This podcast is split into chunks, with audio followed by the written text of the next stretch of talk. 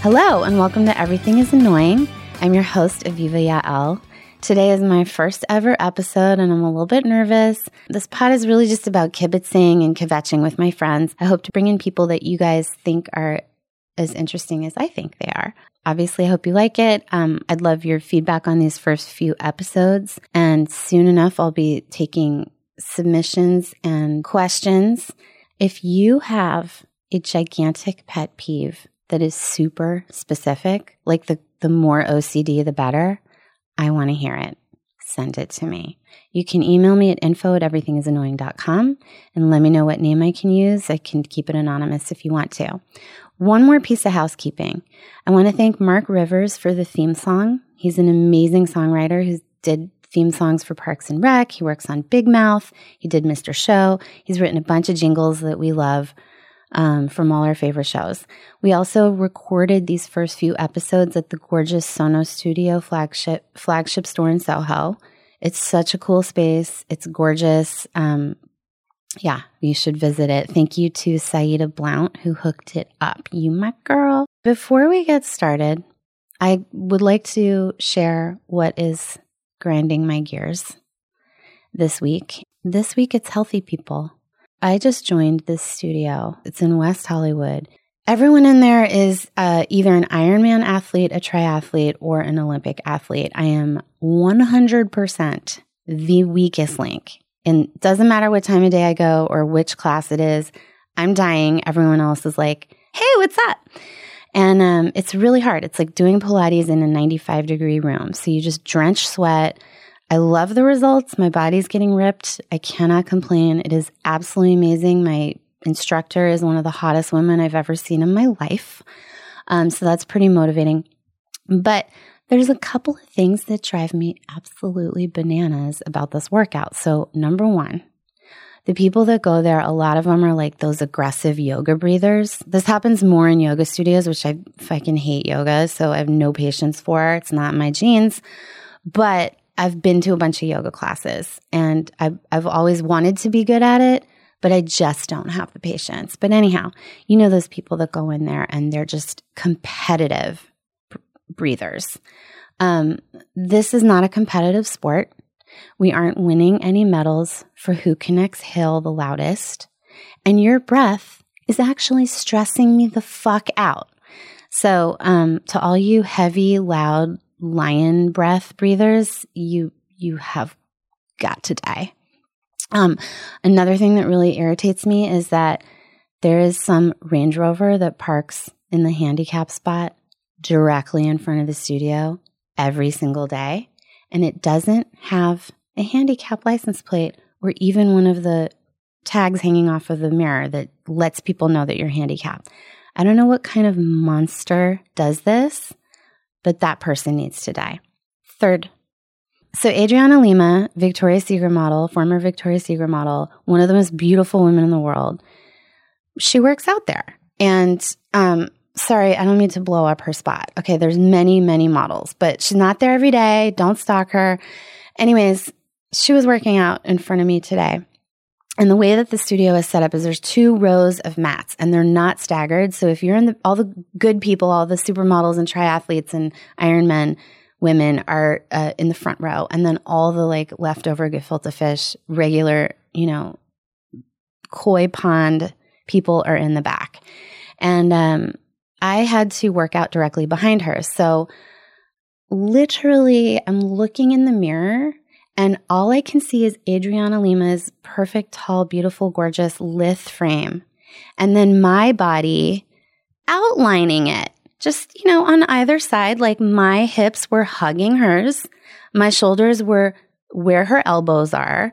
Anyways, it was fucking suicidal. And, um, oh, there was also a girl with two she had fake butt implants. I had a fake butt working out in front of me the other day. And in order for me to check my alignment, I have to look in the mirror. And I literally had to look at these two ridiculous mounds to keep my balance. It was the most disgusting, distracting thing. I don't know. How, I don't know when this awful trend is going to end, but these women are going to end up getting their butt plants, butt implants removed. They look terrible. My last complaint about healthy people who, by the way, I respect health. I work out every day. I try not to eat garbage. Um, but if you are an Instagram influencer and your shit is being healthy, I get it. It's your job. But th- if your entire feed is pictures of yourself, I don't care how physically healthy you are, you nuts. It is beyond. And also the motivational quotes. Guys, motivational quotes, 90% of them are just gobbledygook and they're like passive aggressive, corny ass statements that literally don't mean anything. And as a writer, I read all this shit all the time and I'm like, I, I so often I want to reach out and be like, what does this mean? Can you, can you actually break it down? Because it's garbage, garbaggio, garbage. But you know what? God bless you. Everybody needs to find their path toward happiness and um, posting selfies of yourself all day long and pictures of yourself strictly. If that brings you happiness, you do it. You you get it, girl. Today I have Amber Tamblyn and John Roberts in the studio. Amber is an actress, author, director, and writer and activist. Her book Era of Ignition just came out. It's a must read for every woman and teenage girl and for any man who wants to understand the shift that's kind of happening right now um, with women. I think we can all see it the you know post me too movement or me too movement that's happening right now there is a newfound activism and this is a book that you'll want to read to kind of get a grasp on that. And john roberts is a hilarious comedian and musician. He plays linda belcher the mom on bob's burgers and he's they're both old friends of mine and i love them both. And uh, this was uh, like wrangling cats. We'll see Everything's annoying. Everything's annoying. Hi guys, welcome to Everything is Annoying. This is your host Aviva Yael. I'm here with my most. Is that how you say your last name? Are you kidding me? I thought it was How long Yael. well, you know, I had to speak and spell up until like. It's 12th grade. Yael. It's Hebrew. Okay, Um, so sue me. I'm here with my two most abusive friends, Amber Tamblyn, actress, activist, author, director, asshole, Bully. and John Roberts, terrorist. Gorgeous 30 year old gentleman. I'm calling He's my gorgeous. lawyer right now. This is not cleared. I did not sign off for this. yeah. Hi, I'm John Roberts. I have three failed pilots, and I play Linda on Blob's Burger. Amber, would you like to introduce Hi. yourself? Hi, my name is Amber Tamblyn, and um, I am uh, on General Hospital. the uh, slightly heavier Amanda Bynes. Um, and I write books, and um, and I'm really, really bored today with this experience, and I'd like to go get an alcoholic beverage as soon as possible. So, hi guys, thanks for coming. Thanks for Happy to ha- having us at the Jinx. Sonos studio. We're doing the latest download right now for our Sonos systems, That's right. which are out every. Do not unplug your Sonos while you are doing an update. I repeat, do not unplug your Sonos. Press the yellow blinking button with the green button while it's blinking, but only three times. And then when it stops blinking three times, hit the red button and the yellow button simultaneously with the green all at once. and then hold the phone up to your butt and match the thing to the thing. You guys are not getting free on. Sonos All right, speakers out of this. That's Let's start so over fine. again. Let's start over again. No, Hi, keep it rolling. I'm John Roberts. Hi, welcome to Queen of Aviva. Bob's Burgers. Aviva is annoying with John Roberts and Amber Tamblyn. Let's talk about Trump. Let's talk about Trump, baby. No. Let's, Let's talk about about you you and and me. Let's talk about how we feel about having a big douchebag president. Let's talk Um, about let's talk Trump. about how all of us gained 15 pounds the second he got elected. Um, Oh, Hello, it's so true. Entenmann's. I used to be so hot. I was thin. Well, I don't know about that.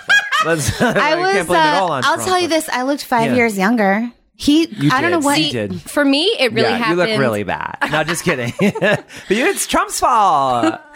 It happened for me with the Kavanaugh thing. That's when. Before that, I think I was doing Fried okay. foods? That's yeah, went and I just the whole um, Kavanaugh trial and the hearing for the Supreme Court justice threw me off so bad, and I was going like eleven o'clock at night, going to my local bodega and just getting the biggest bag of kettle chips. I just eat the whole bag. I love a kettle Do you know chip. that I actually planned gnarly. It was a gnarly. Palm Springs getaway weekend mm-hmm. because I knew it was coming. I knew he, I knew what was going to go down. Yeah. And actually, I I broke out in hives and I posted something about it on Instagram, being like, I have Kavanaugh hives, and it wasn't like three people DM'd me back being like, "Girl, me too." It was like twenty people in my immediate friend circle were like. I fucking have like unendable gas. Like I have hives. I have acne. Like everybody was, it was so horrible. I'm lactose intolerant, and I just kept eating ice cream and like pooping myself. oh God. Yeah. Yeah. So Like, between about, like, Trump and. Kavanaugh, it's No almost like they jokes. it's almost like they have the power of gravity.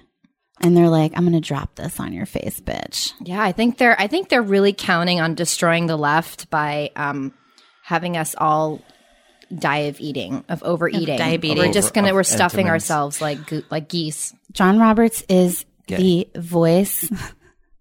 you are gay, and it makes me so mad because you're so hot, and I'm so sick of the hot guys all being gay. All right. all right. Um, We've heard that one before. Gay people, you know, we don't. That's not. Are you gonna shame me for thinking that No, gay I wanted guys to. are? I wanted to think of a thing, together? but I couldn't. I just couldn't. Okay, so John plays. Quit um, halfway through that. I did. I quit. John is Linda Belcher, the mom on Bob's Burgers. He does amazing voiceover. I have a question for you about this. I have a face for voiceovers. No, you have a face for hosting the Grammy Awards. Thank you. Yeah. So you know how they sing? We were talking about this before earlier today. Um, you know how there's like a song at the end of every Bob's Burgers? Did they start that because you were always singing as Linda and they like built it out? Oh, that's a good question. Yes. No, just kidding. Um, well, you know, Loren Bouchard's very musical, and um, I think Linda definitely fed the musical fuel there. But Loren's really Because she was a big singer. Yeah, well, Before- Linda, I sing, I sing all the time, and Linda sings a lot in character, and it's fun for her. And So she has she's an got kind of like this album coming in. Lucy thing where she's, you know, she loves showbiz. What would Linda say if she was in a grocery store Yeah. and she walked by Aviva pushing a cart in pajamas with flip flops on, and she saw her? Oh, she's homeless. oh, she's homeless. Have you, do you have a nanny cam on my grocery outfits? What That felt shopping? really personal. I feel like she would also have like a flask of some cheap wine. Maybe you were like A holding it. in. Holding you know, I diary. can handle um, PJs and flip flops in public if you're gonna like really drag me down like that. But I do not drink cheap wine. Let's talk about why you started this podcast. I wonder if your listeners right now are listening to this and they're like, "Wow, this podcast really is annoying." They're like, "What's the point?" That's a good name for this podcast. What's my point? And then The best thing and is then that I've been boobies wa- come out and it's like two points, boom, boom, boom, boom, and like big boobies. Oh, but you can't see that. Get off the Shit. stage. You're done. Get the cane. I right, told you I quit comedy. I'm in music now. I don't need to be funny anymore. you quit comedy? no, I didn't quit. Why? I'll never quit. Look at me. You're too hot for comedy. I will say you're too hot for comedy. I think I'll second that. He's Exactly. gorgeous. Literally name me I'm like hot the hottest comedy. comedian that you know. Dane Cook. Really? No, uh, he's You so kinda like gross. he's like a human bootcut cheese. But is he so gross that he's hot? I would fuck him. you though. see? Gross people There's are hot. no There's a way you would. He's Gross- not even your type. Now we're no, getting but I mean, I feel like drunk in a bar. I, I'm bottoming out. I've been dumped. So gross. Dane Cook swoops in. Maybe Dane Cook when he was And he dating rams his tongue Jessica down your Simpson. throat, I and you're would like, have. "Wait a I minute, I don't know what he is looks like hot." now. He could look like current day Piven. I have no idea. Dane Cook would pick you up in one of his sports cars. He's got like Lamborghinis and shit like that. He'd pick you up. You'd probably be first like tell all your friends like this is gonna be really gross, and then you'd totally get into it. You sicko. and then he would like totally rock your world. I feel like he's like one of those. Actually, I saw Dane Cook do stand up, and he was actually very funny. oh my god! I know. He is funny. He yeah, is. I know. I think he's got a bad rap. I feel. I feel. I mean, Well, know, I don't know like to that. tear, build people up and tear them down. I, don't think he's come that. a long way since his first.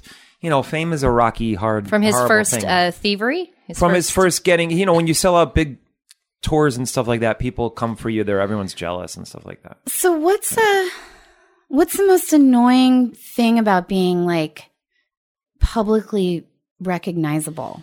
Well, for me, nothing because I only get recognized like once a month. Actually, I, you know what? I went to okay. I, we went out in West Hollywood. This is before you were married, and let me just say that the gay male community for sure knows who you are. You got oh, spotted like Oh, three yeah, times, sure. and they were people like, were so not just fanning out; they were like in love with him. Is he's like the Brad Pitt of fucking West Hollywood? I mean, I was literally with like I f- I felt famous. It was my highest moment as a fruit fly. Really? Yeah, it was really it was I very supplied top that shelf for you? experience. Thank you. That was the night that we got in a fight at Pump, and then you unfollowed me on Twitter because What did you do? I tweeted something jokey about how you hate Jews, which you don't, and you literally unfollowed me on Twitter for like two months. Well, I don't think it was. And we were that. fighting at Lisa Vanderpump's really bad- gay bar. You also take bad pictures and post those. you'll like to like you'll you'll be doing like an inappropriate joke with you, and then you'll yeah 'Cause like nobody knows who I there's no am. translation, so there's no.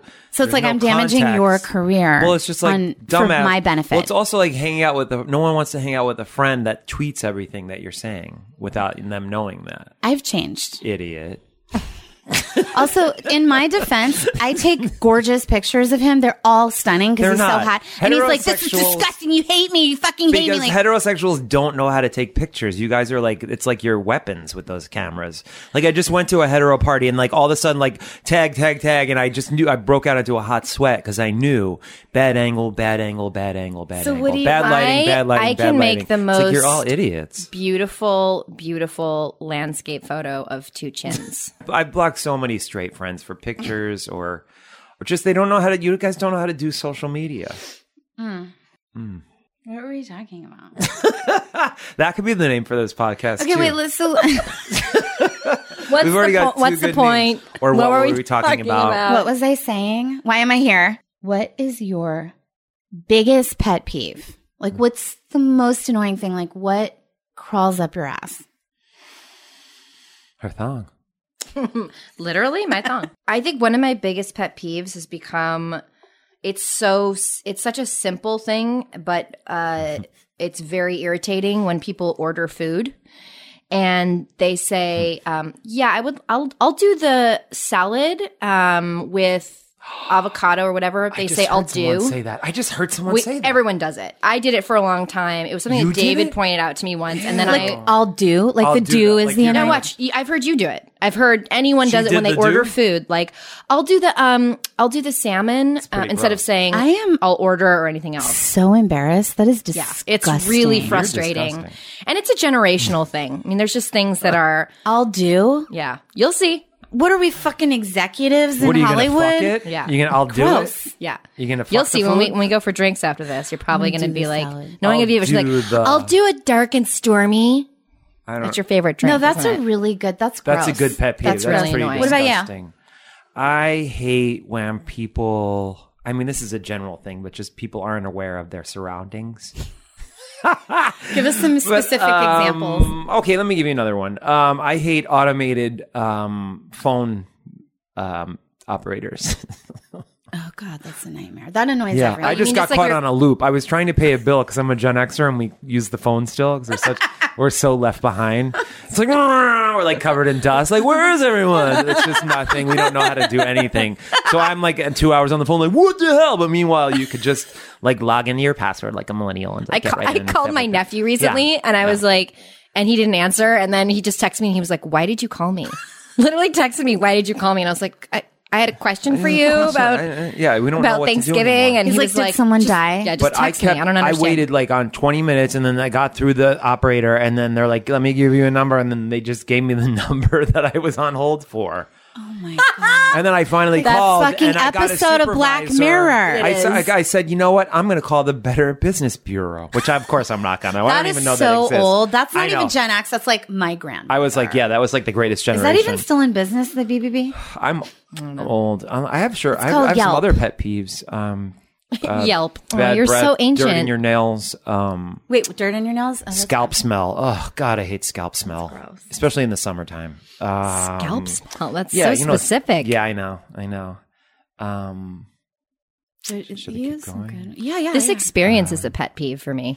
let's see. I hate um, starfuckers and Well, I'm out. fake people, um, two faced people that wear thongs, and like I hate um, Dazzle their thongs. I hate everyone that works at SNL for not casting me. I hate um, Tough but fair. I hate um, the industry. I hate uh, heterosexuals, and um, I hate um, uh what are those Capitalism. cars? Capitalism. They're so fucking annoying. What are those cars? Uh, Kias.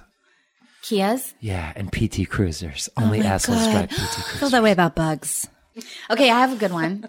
When people say divisive, oh, Ew. Who says that? a lot of people on MSNBC because that's you know I'm, I love my left wing pods and my left wing news and they're all like "Di- it's so divisive. I'm like Okay. it's divisive. Snowflake. It's Um, divisive. I feel like Los Angeles has that issue too, which I, I understand proper Spanish would be uh, uh, Los Feliz. oh God, it kills me. Um, but when people, when my white friends do that, that's real hard for me, as opposed to Los Feliz, which My is dad, my dad, he lived in Colombia. He did, he dodged the, the Vietnam War and went to the Peace Corps in Colombia. Uh, Long story short, we lived in Marin County and he'd be like, today we're going to go to San Rafael. and I'm Oh, like, can God. you? And that's how he talks. In, But he that's was how he pronouncing speaks it the right San way. Rafael. No, he's no, a Jew from no, the Bronx. yeah, that's not. So what? He was getting to the spirit. Can I do a Bob's Burger song? I'm a really good Two people together forever, security in life, and someone to love you instead of being all alone. Such a lonely existence, I'd kill myself. Thank you. I feel That's a real song. So good. Are you serious? Yeah, that's on the Bob's Burgers soundtrack. No. Yes, That's so I just gave good. you. I thought like, I honestly Gold. thought you were shading me because you were looking right at me the whole time. I do that to all it. my fans. They all think I'm singing directly to them, dumbass. I was like, really? He just called you his fan. You are. Oh wait, yeah. When I first met her, she was like stalking me after our show, and I was I'm like, gonna oh my God, who forever is she? introduce I you as my fan, Aviva. She was like, obsessed. Hi, I'm Olivia. Like I was trying to get like like trying to get out of the aisle, and she like every aisle, like every seat, like I tried to get out, she would like block me at the, and I, I did it like just I'm just it was like oh my god, okay, okay, let's be friends.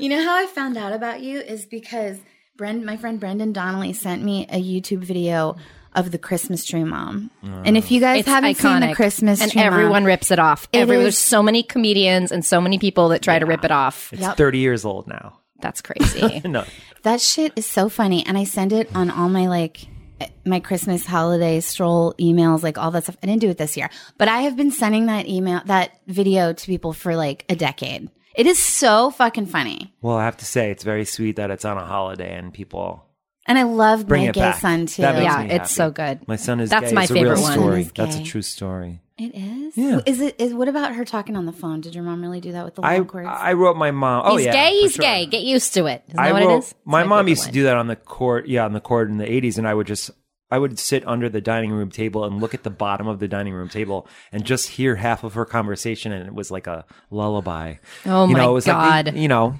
yeah, yeah, because you know, you you do, right? she's she's saying, you know, you get like that half of the thing, Yeah. and uh and my son is gay because I wrote a letter to her, you know, because I was too nervous to talk to her because it was like No, I didn't know that. you know, it was like 1984. No, just kidding. But it was it was harder back then, and you know, it was the best way to do it. And then she called me like, "You sure? Like, I mean, how do you know? Like, you know?" And I was like, "Ma, I have to get on a train. Like, I have to go. I have to go." And then, you know, it took her like a year. Oh Wow. wow. Well, that was. But So also at the time that you Yeah. came out, it was a big deal to do that. Like now, I think kids are a little more comfortable. Some kids. Yeah, it There's was harder to be accept- come out as a vegan. So my mom was like, you know, like everything had I meat on love it, like fur, Italian, you know. mom. I love fur. Well, she was like meatballs and everything. Like, just pick it out. Just pick it out, you know? and um, she couldn't understand that part. She got the gay thing faster than the vegan part. Oh, I forgot you're vegan. God, it's like give you. How I- much has your mom been through? I, I know. Poor thing. Yeah. love that one because it is an ode to your mom. They're all Yeah. odes, to your, odes to your sweet mama. And hopefully for all the moms and all the people that come out and have to, you know, I know someone right now that's in their 30s that is hemming and hawing about coming out to their mom.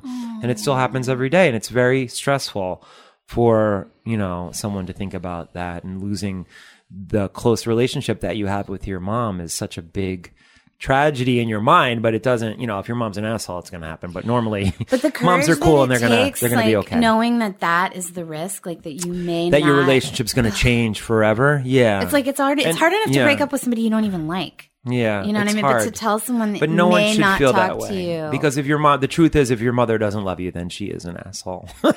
so I mean, it's hard, you know, especially in 2018. You know, there's enough tools out there for everyone to. But then you have to be be, able to invoice her for the therapy, the ensuing therapy. I think that's Yeah. fair. yeah. yeah. Get a job, mom. Somebody actually uh, gave me a good one the other day.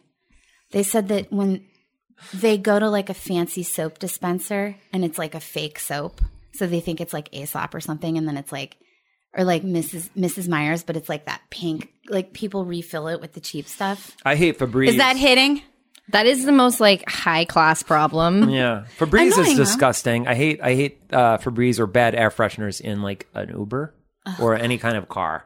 Right. Bad are yeah, like that makes me. That wanna throw really up. annoying. Yeah, I hate that. It's like, don't you smell this? It smells like shit. What's wrong with you? What's the most annoying thing of, about 2018? Like what happened this Oh my year that god! you're Literally Donald Trump. everything. Yeah, literally everything. Kavanaugh, Trump, Kavanaugh. But they're not annoying. They're like life shattering Yeah, tragedies. Yeah. So what was annoying? Waiting eight months for HBO to give us an answer on our pilot, Oh, God. and saying that Is they that loved it. Annoying? It's annoying developing anything with HBO. If you're developing, That's anything frustrating, with HBO, for sure. I'll tell everyone that right now, Damn. and it's no secret.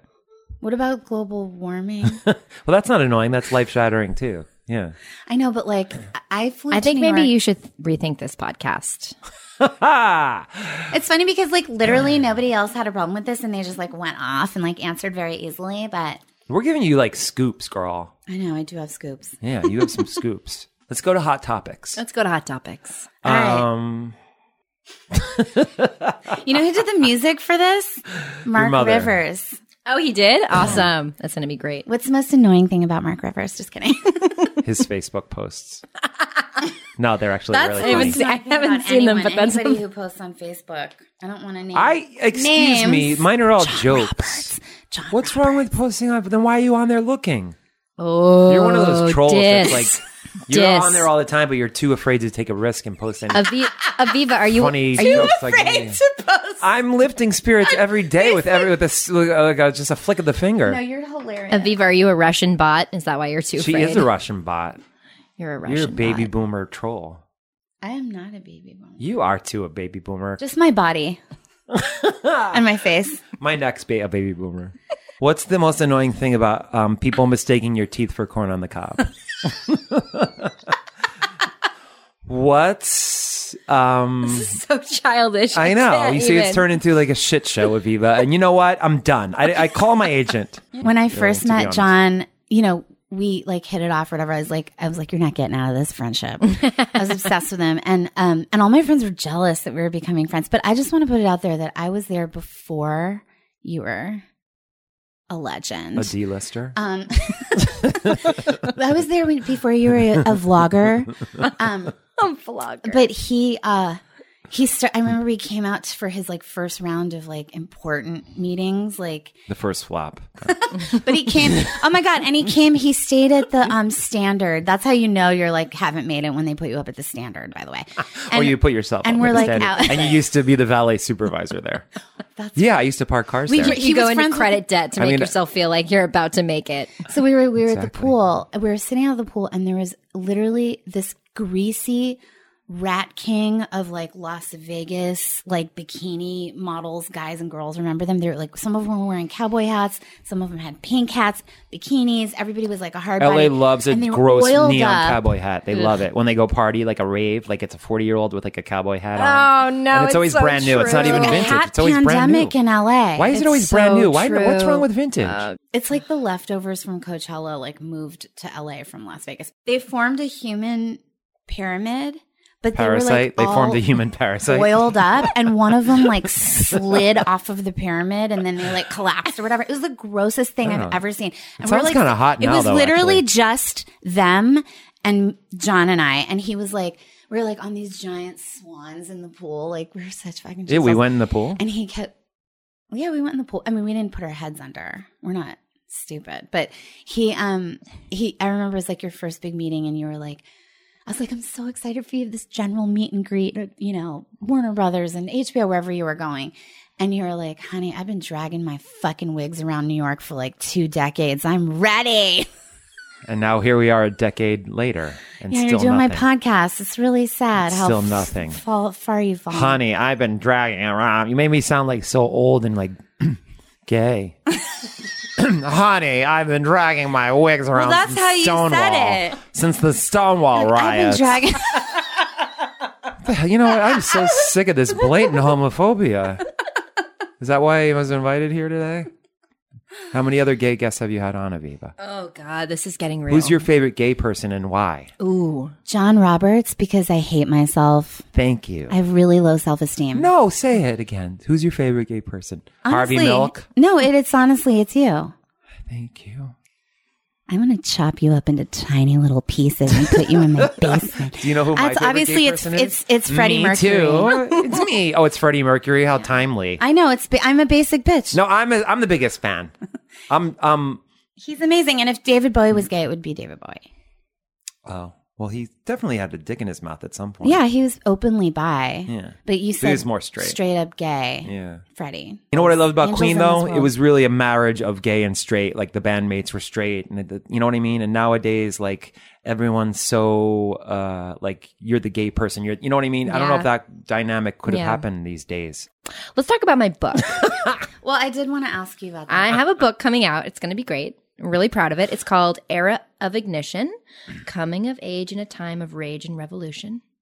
It looks at uh, my sort of existential crisis and um, s- spiritual and professional awakening, if you will, in my 20s uh, against um, the lens of a country that's also sort of going through its own existential crisis.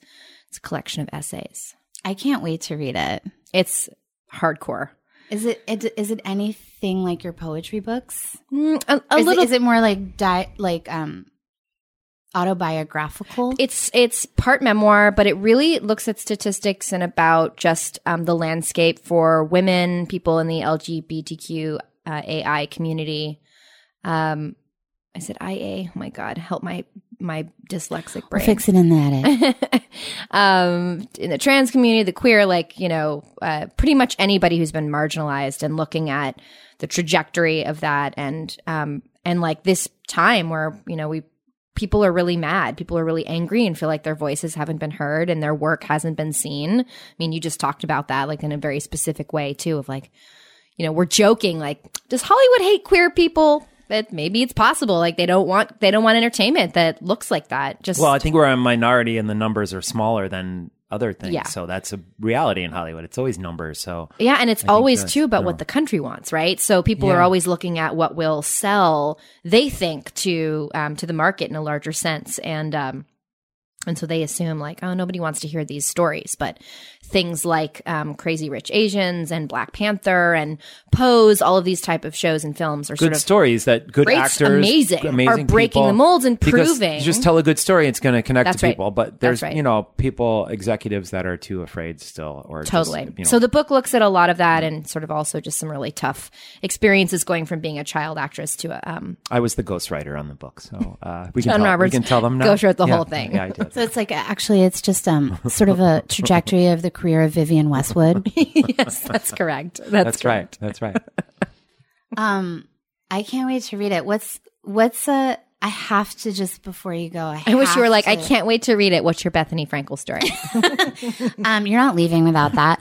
no, I, I honestly, I, I have been wanting to ask you, like, you know, you, you were one of the original sort of voices and founders of Times Up, and you know, in, in, uh, in the same time frame that the Me Too movement is happening and all these like watershed moments for women, do you feel, looking back at 2018, like is there any change? Do you feel any positivity about Oh, yeah. I mean, I don't know if I feel the positivity yet. I I feel so the term this term of era of ignition is something that I consider to be what comes after the idea of a Saturn return, which is, you know, or an existential crisis, anything like that, where there's just sort of like a condensed condensed, really intense time in which things are rapidly changing and being uh, accounted for and dissected. And um, it's when you have many different um, kinds of people speaking at once about their injustices. And that's really hard because now you've got a lot of different people who are uh, harmed by other different types of people, but also by their own communities. And we're hearing a lot of that right now, especially, uh, you know, one of the great examples is just sort of the conversation around gender pronouns, which I think is phenomenal. And I know there's many older generations who are like, I just don't understand it. You know, I myself get tripped up with theys and things like that. And I'm still on like, wait, what's cis?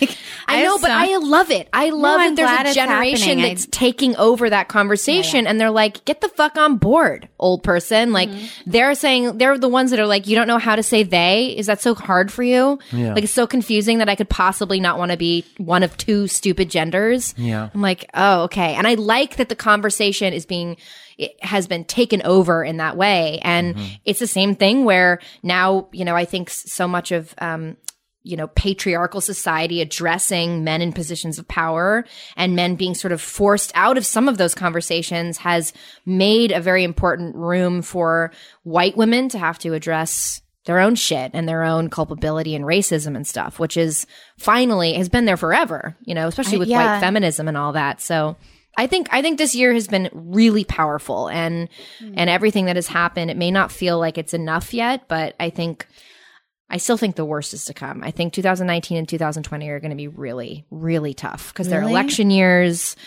I think it's just going to get worse before it gets better. But, you know, I, as I- with most infections, kind of has to. You know, So you I want to get to the root I of it. feel like women for the first time, like in my lifetime, have stopped being catty. Like my whole Yes, I've noticed that. We've all That's just been catty, and I'm telling you Except you, for the first 45 minutes of this podcast. I was pretty depressed during the the, 80s. the primary, like the, And the from the primaries to the election. I started getting depressed.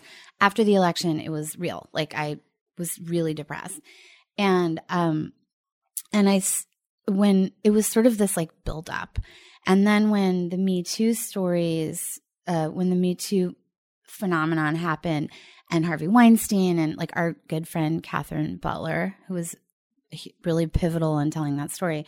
Um, when all that stuff started to happen, it something changed in me, and I was like, I, I just felt different. Like I was like, women are being nicer to each other. We're smiling at each other. Like I'd never noticed that. I've never seen it before. People were being a little kinder, and I'm looking at women differently. Where I'm like, holy shit, we're all like we have all been sexually abused, emotionally abused, or physically abused by someone. To, you know, being sexualized when you're like 10 to the worst case scenario of being attacked. And I just felt this incredible compassion for women that I had never felt before. There was always like some sort of like, and I just felt like I'm never going to fucking fight over a guy again. Like, who cares? Take it, take it, keep it. Like, you know what I mean? It's just it's this whole attitude change, and it wasn't just a personal transit transformation with me. It was like, I, s- you know, my friends were expressing similar feelings of like we're all in this together. Like we're Mm-hmm. yeah, that's the power like of that the story. prisoners are free. The prisoners are free. We don't have to do this anymore. If somebody violates us, we can talk about it. Like how many times have you just sort of acquiesced to some guy because you didn't want to make them uncomfortable, and you're like, we're conditioned to like make men comfortable. So it's really That been, is very, very true. yeah, and you go back through your Rolodex of all the idiots that you've had sex with, and you're like, I didn't really want to do that. You know what I mean? or even like all the free free work like free you know for me it was always about doing like you know script Can you make rewrites some notes. yeah Can notes I pick your brain? Yeah. Bitch, I'm $300 an hour to pick my brain. I literally am a consultant for Yeah. a living. I didn't mean to get in like that, like, you know, rant, rant, but no like, i mean I, I just i totally agree and i think that all of us are kind of doing that individually you know no matter what it is you're kind of uh, looking and you're more hesitant and i think the in the hesitation is where we can find the honesty of what what we're providing or not providing how we're harming how we're not harming. And you know um that's not to say like don't listen to your instinct about the work and the art you want to create but i do think it would um benefit us all to hesitate a little bit. And i think that this movement and what's happened in the last year this sort of latest um, iteration of Tarana Burke's Me Too movement, the one that started in 2017 with the Harvey Weinstein stuff and all of that, is um, is very much allowing people to have the space to question these things. And to me, that is like the first step. And we cannot say that that's not a huge deal because it really is a big deal. It's really big. It's, you know, it may not be perfect yet and we may not have, you know, especially in the entertainment business where, um, you know, like the Academy of Motion Picture Arts and Sciences just recently let in a huge number of women to their member votership, a lot of um, people of color and uh, again in the queer community, um, uh, which was huge for them. It was a predominantly white white votership, which then of course dictates which films actually are successful because they're nominated for things. So there's a trickle down effect of what succeeds, and that's been predominantly white forever in any industry. So I'm so sick of seeing movies about mediocre white guys. I am Well, so sick of the seeing movies about like war. Any award shows, like the audiences are blindingly white at every award show. Mm-hmm. Yeah. which is always not. but that's changing, you know, and It that's is, and, I think with our generation, like the younger, we're way more. We're the first kind of generation to deal with integrated schools and and and you know grow up in the civil rights movement. Yeah. we really got that message. I would like to think our generation did, and and that uh, even since you know we've come so far since then. Yeah. even just relating to each other and and talking about what makes us different and what makes us the same. A hundred percent. and and uh, what offends us and what bothers you know and, and having the, the conversations that weren't there before it's so it's so yeah, to nice be, just to be able to have the, exist. uh, the, space to say that the more so people that important. speak up the better we are everyone should just tell their truth and say what's what's really happening and people should listen and and realize that there's consequences for not listening for people that are suffering yeah. like you know those all the olympic those poor girls you know and uh you know no one nobody listening to them for years Yeah. you know the all these kind of movements are kind they are kind of happening at the same time Yeah. uh, trans movement and women's and and and uh black lives matter and you know and that's why when you say, you know, when we, we think about things like, Mm-hmm. well, people didn't complain before, or they didn't, it didn't seem to be a problem in the 70s. And Mm-hmm. it's like, there, there just literally wasn't space pro- for it the- to the be a problems problem. were there They were they there. were They just so was susan sarandon right Oh, you know what? That we're, she is this banned from this podcast. is canceled. Oh my god! podcast- Don't you ever say her literally name. just got here's, canceled. here's what I want to say though, and I don't think it's Trump either. I think it was all leading. Even with Obama, there were Black Lives Matter and things where movements were starting, and I think it is technology that's really fueling all of our movement. movement. And I think the millennials too, being such a big generation, and Gen Z being a big generation. You and guys know I'm a cusp mil- uh, millennial. you're a zennial or whatever the hell it is. I'm literally a millennial. How scary is that? but that's jealous. you know what Though? I use it- sometimes I use it to my benefit. Great things sometimes- happen with big generations, and you guys don't have great voting record yet. But it's Wait, I'm not a millennial. better. Why Oh, would you're you? Sorry, you're a God, I vote You're- every election. How dare you you're lump me in with dirty, a sick millennial? little millennial. No, um, You're only a millennial, and it's convenient for you, Amber. That's true. That's true. Your No, we are IMDb doing I'm, that. Page, millennial- your I'm Wikipedia. appropriate. the baby boomers were. You're you know, appropriating millennial culture by being young and gorgeous. yeah. There were a big generation like growing up as a gen xer everyone that played a 17 year old was like 40 years old when we grew up and then we got skipped over and Andrea now- from 90210, the first big legend of that. she's maybe oh a my gen xer though i think She's I don't like know. she's now the pre- she's now the president No, of I love her. SAG. no i know she, she is the president But of she SAG. was like 40 Yeah. on that show. so random, but I know that. no but that, that that is a weird i don't know it is it is Did you funny say though she's the president of SAG? Uh, yeah, the Screen Actors Guild, right? That is- yeah she is yeah, she is I am so. You know what? Good for you, Andrea. She, I'm glad she had happened. Get it, because I'm like, Andrea. she never acted on anything again. she's my favorite jewish woman great jewish women they're really great yeah That was good. Sounds kinda- like that was- Linda. yeah, gonna have to use kinda that sounds every like Linda, but not really That should come at the top of every segment. Hey, we're great. We're Jewish women, yeah. Mazel tov, oh yeah. I love how non-Jews the only Jewish word that they know is Mazel Tov. I'm Jewish. That's really true. No, I'm not. you are not. You're Shiksa. Italian Catholic. I'm a wannabe. and Amber is married to a Jewish guy who is the most least Jewish person. He would say he's Jewish. That's like his thing always. What do, what do you mean? like he's Jewish. not really Jewish. He's Jewish. He's not religious, No. but he's Jewy. He's Jewy. All of his friends are Jews. Is that true? I mean, John Benjamin. Yeah. I'm his friend. No, you're not. No, you're not, honey. Here comes Santa Claus. Here comes Santa Claus. Who's Right your now. favorite Jew? No, I don't know. Okay. That's not it. So, um, can you tell me, John? Can you tell me who your favorite Jewish, woman, is? There's so many. Alive or dead? But hopefully alive. There's so many. and why? Natalie Price, my mother's best friend since I was a baby. Famous. Oh, she's famous. She's famous to John. No, um, I want to say Classist. I'm going to go with the Sarah Silverman. Really? I was gonna say that. Well, she's the obvious choice. I mean, I could go with Gilda Radner or you know other She's people mine. in comedy. Um, What do you love but about I love Sarah? about Sarah. She's a Gen Xer like me. She learns from her mistakes in comedy, which is good because comedy changes and some things are funny and feel empowering in one decade and then the next decade they're not anymore and that's okay to recognize and I think Mm-hmm. That's she been did- happening I think she does a good job of that and, and navigating a way out of it because you always have to find funny in that and then I think comedians like Kevin Hart uh I wonder I don't know how big he is in the gay community or what you know but I would imagine he's you know I don't know. I don't really know. so I'm not going to say, but I think that she, in comics in general, say inappropriate things all the time, and uh, sometimes they're empowering, and sometimes they're good, and other times they're not. And I think she's good at navigating right now. Yeah, the context of the era really matters because Yeah, the context people's of the era, past have taken them out this the in the last two years. And you know, um, I've gone back and forth with you know saying fag and stuff like that. Um, it's offensive to a lot of people, and but it was empowering in the '90s, you know. And I came up in that.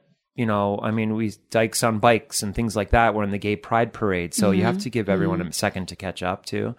Um, but I think she's good. And everyone, it's a very confusing time. Everyone, a lot of that can be very silencing for artists and comedy in general. So it's nice to have someone that actually makes a point and brings it all into perspective and put, creates a context for everything. I think she's she- she's great at that. And and you know, I and she definitely feels like she's like starting to she's like at that nice age where you like start to give back a little bit like you're not Sure, you know what i mean sure. like there's a bigger picture out there yeah. that's what it feels like i don't know Well, no, I think uh, yeah, she's a good person. Yeah, like she's trying to make some like good Mm-hmm. stuff in the world right now yeah. amber do you have a favorite jewish woman Oh yeah, I ha- my favorite woman. Period is Jewish. who is it It's not you, Aviva. I know i, I kind of like- knew that was coming and i you were, like, braced bracing. myself Yeah. Um, Ruth Bader Ginsburg. oh Yeah, I mean that to me is Obvious. she's the queen. You know, she's the obviously the first Jewish woman. Um, You got a little elect- brown on your nose, Amber. You got a little brown on your nose. i love you ruthie Um, first woman, Jewish woman elected to the Supreme Court. Um, but also just the second woman ever elected to the Supreme Court. So not that huge of a deal, but just I think I think everything she has done for women and um, for the legal legislative world in the United States is pretty incredibly powerful and um, just symbolically uh, everything that she is and represents to me feels like um, the embodiment of what women should be allowed to pursue and do and be. that is righteous Yeah, that's a great one Yeah. it's kind of hard to top that I know. i'm i have When I saw your question, I was like, "Oh, that's easy." Yeah, you're. I mean, um, Aviva, what about you though? Who's your favorite Jewish woman? well, my number one. I mean, it was it was always Gilda Radner, Yeah, but I cannot wait to see that documentary. I'm gonna just sob so for good. days. My mom I can't see, is watch another so- sad documentary. My mom is is so in love with her that she uh told me she can't watch the documentary because she's afraid of the tears she'll shed. And she Yeah. also she told me, which I didn't know until I saw the documentary. I met Gilda Radner, but I was a little baby, so I don't remember. But my mom, she they SNL came to New Orleans. This is in the doc. And they were supposed to be on a Mardi Gras float and, or they were supposed to record live there and they got mobbed in New Orleans and they couldn't go, they couldn't do the production or whatever. And they all went into this local restaurant, Pascal's or Pascal's Manale, I think. I, I don't remember, but it was the middle of the day. It was like two in the afternoon, and it was the entire cast of SNL. It was like Dan Aykroyd, wow. Bill, uh, Bill Murray, um, who's the other blues brother? John John Joe Bel- John Belushi. John Belushi. John Belushi. Sorry, I'm so young. Was this like 1877? Wait, what about um, Um, Wait, they were so they all came into the restaurant and Gilda was there with her pigtails and my mom loved her so much that she had her pigtails. She was Oh, my obsessed with God. because my mom was in theater and lived in New York and was like hanging at Wait, they both had pigtails? at the Chelsea Hotel and she was in that whole like Patti Smith adjacent acting scene. And so she knew she was like, I feel like if I had more drive, I would have been Gilda. And I was like, good luck, mom. Like Oh, that's sweet though. I, I know, love but that. Gilda mean is to so your funny. mommy. No, I love my mom, but she's not hilarious She's the no way Gilda, Gilda. Radner. Gilda has the most confidence I've ever seen. When I see her on screen, I'm like, you know, I relate to her because she's she's not a beauty, but she has this beautiful spirit and she feels really fucking good about herself. And I've always related to that. Like I've always been like, Yeah. I don't have my looks. I have this other stuff. I would say Gilda Radner's number one, but then I Oh, got ouch. really Not a- obsessed with Fran Lebowitz. Oh, And yeah. Fran is my I, living legacy to yeah, me. her her life story and also her work. She's Except pretty for her last article where she said Gen Xers carry around tablets and uh, millennials read books or whatever. She doesn't even have a phone. No, she Yeah, wrote something where she was like She dissing could be- people in their 40s and it was a little off base. Yeah, but made- she's you know, it made me anybody in their of, like- seventies. she can like say the whatever baby she wants. boomers, we get it. You love the millennials. You see yourselves and each other. It's like a love fest. But don't like, you know what, Fran? John out of New feels York for five attacked. seconds. Fran, stay John in your lane, feels okay? attacked. You know what, stay in your Fran? lane. Yeah. Thanks so much Get for in listening, here. Everybody. Thank you so name. much. We'll wrap this up. Thanks, Uh, you guys. So that was my first episode of Everything is Annoying. It was super fun. A little, uh, I think we lost the plot about 20 times, but we'll bring it back in the following episodes. And uh, I'll have my favorite Uncle Mari take us out with this nice, Jewy guilt trip. Bye. Yeah. About calling back. I've been awake, drinking coffee after coffee after coffee since you said I'll call you right back. That was what, a month ago? Uh, can't wait till you get here. I strangle you. Have a great weekend. Bye bye.